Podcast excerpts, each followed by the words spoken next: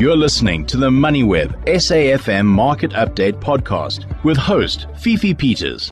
In this week's personal finance feature, we are looking at how to go about investing uh, for your children, investing in the stock markets, either either to save towards their education or to teach them good money habits with the hope of them taking over those investments once they are old enough and obviously once they can afford to do so. But we've got uh, Robin Loubser, the advice and product specialist at PSG Wealth, joining the market update for more on this topic. Robert, thanks so much for your time. What is the best way to go about uh, doing this, investing on behalf of children? Well, thank you so much, Fifi. It's so nice to, to be on your show. I must say that there are a couple of different products that are available in the market. And at this point in time, during this part of the year, we really focus our attention to tax-free savings accounts as well as retirement annuities. And I think the perception out there is that they're very similar, but actually they are quite different. And um, it's quite important to understand the differences and where the advantages lie of the two different products so that you can really achieve those goals that you set. So perhaps uh, help us understand the um, similarities and the differences between them then uh, by maybe weighing the, the pros and cons of each. Sure, absolutely. So the pros to both, that's where the similarities come in, is that they are both there's no tax payable within the portfolios. So, I mean, that's a huge advantage to both of them. But then when you look at a tax free savings account, it's very flexible. You can add money whenever you want to. You can withdraw money whenever you want to. And um, there's limits to the type of underlying investments that uh, that you can invest in. So, for example, you can't invest in a unit trust that whole, that has a performance fee. You know, really trying to bring the product to market that can help everybody to grow their investment as quickly as possible. But there are, of course, limits. So on with regards to contributions, you're only allowed to contribute 36,000 Rand per year. And that's per tax year, that's not per calendar year.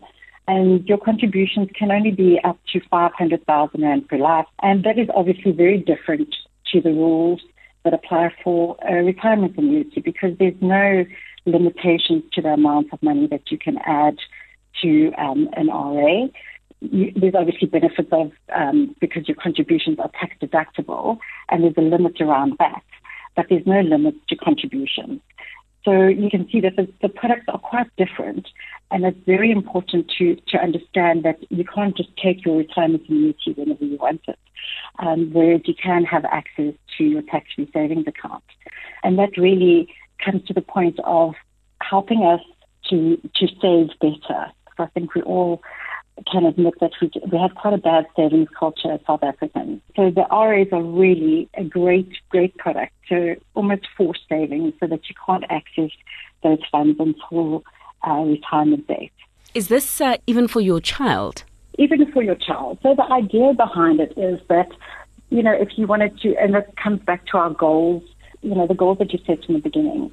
So if you wanted to start savings for your child's tertiary education, then a product like a tax-free savings account is really the great, the best option because you can access the money within any sort of term, and you can really, you know, use that money if there's an emergency or if the child decides not to to study. You know, you have access to those funds in an environment where there's no tax, which is wonderful. Sure. But when it comes to uh, a retirement annuity, the same rules apply. So if you were to invest for either a, a major or a minor, the, the, same rules would apply. So um, the benefit of starting with a retirement annuity for children is that you know the benefit of being time in the market and the fact that you could leave those investments to grow over you know a very long period of time. And I think that is really the the advantage. But so absolutely, you wouldn't be able to access those those funds until the the child is 55. Sure, which uh, you uh, may or may not be around for, uh, leading Absolutely. me to my next question as to that handover process then and how, how it would work and the implications of now transferring uh, the retirement annuity that you used to make contributions for to to the child, as it were, who who now has to has to start making those contributions. Yes. So you would start the investment in the child's name. Sure. And you could stop contributing if you had to during the course of, of your lifetime.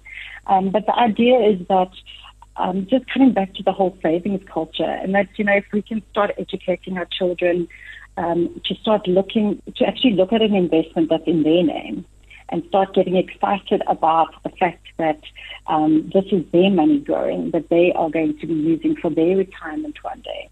And I know it sounds quite strange because it's so far off, but I think this is the way we, we might be able to change the culture a little bit. So coming back to your question, you would start it in your child's name and they would just take over the contributions later on in life once they are ready to. A large process to change over from one contract to another or any of that. You could just continue. It would just be a different person making the contribution. All right. Okay. Say for maybe if your uh, contribution is being deducted directly from your account yes. at the end of each month, Absolutely. then maybe that uh, handover process. But uh, good to know. So, so I mean, you've uh, given us a couple of. Um, positive pointers, I think, for, for each vehicle. The flexibility of the tax free uh, savings account, you know, being able to use it and dip and take from it in case of emergency, but uh, also uh, contributing towards learning how to save.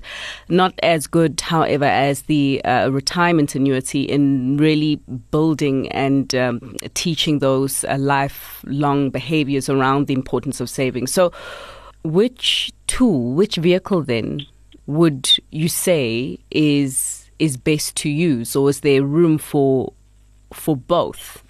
I would say there's room for both. Absolutely. Look, I, I think, look, I've just highlighted some some points, and both products are quite complicated in that, you know, if this happens and that happens.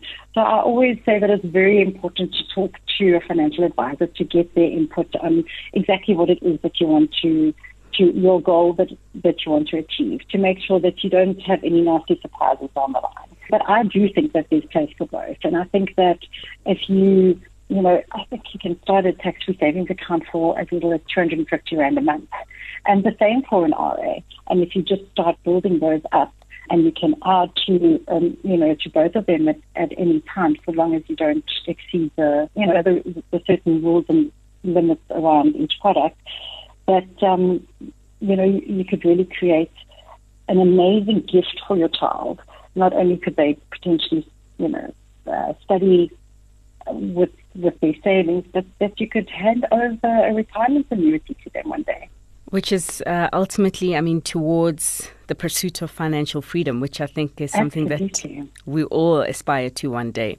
But Robin, thanks so much for your time and giving us uh, the uh, very important insights around investing on behalf of your child. Robin Lopesha, Advice and Product Specialist at PSG Wealth.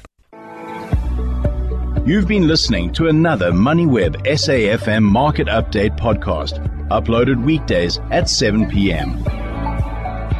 For more MoneyWeb podcasts, go to moneyweb.co.za or the app and follow MoneyWeb News for daily updates.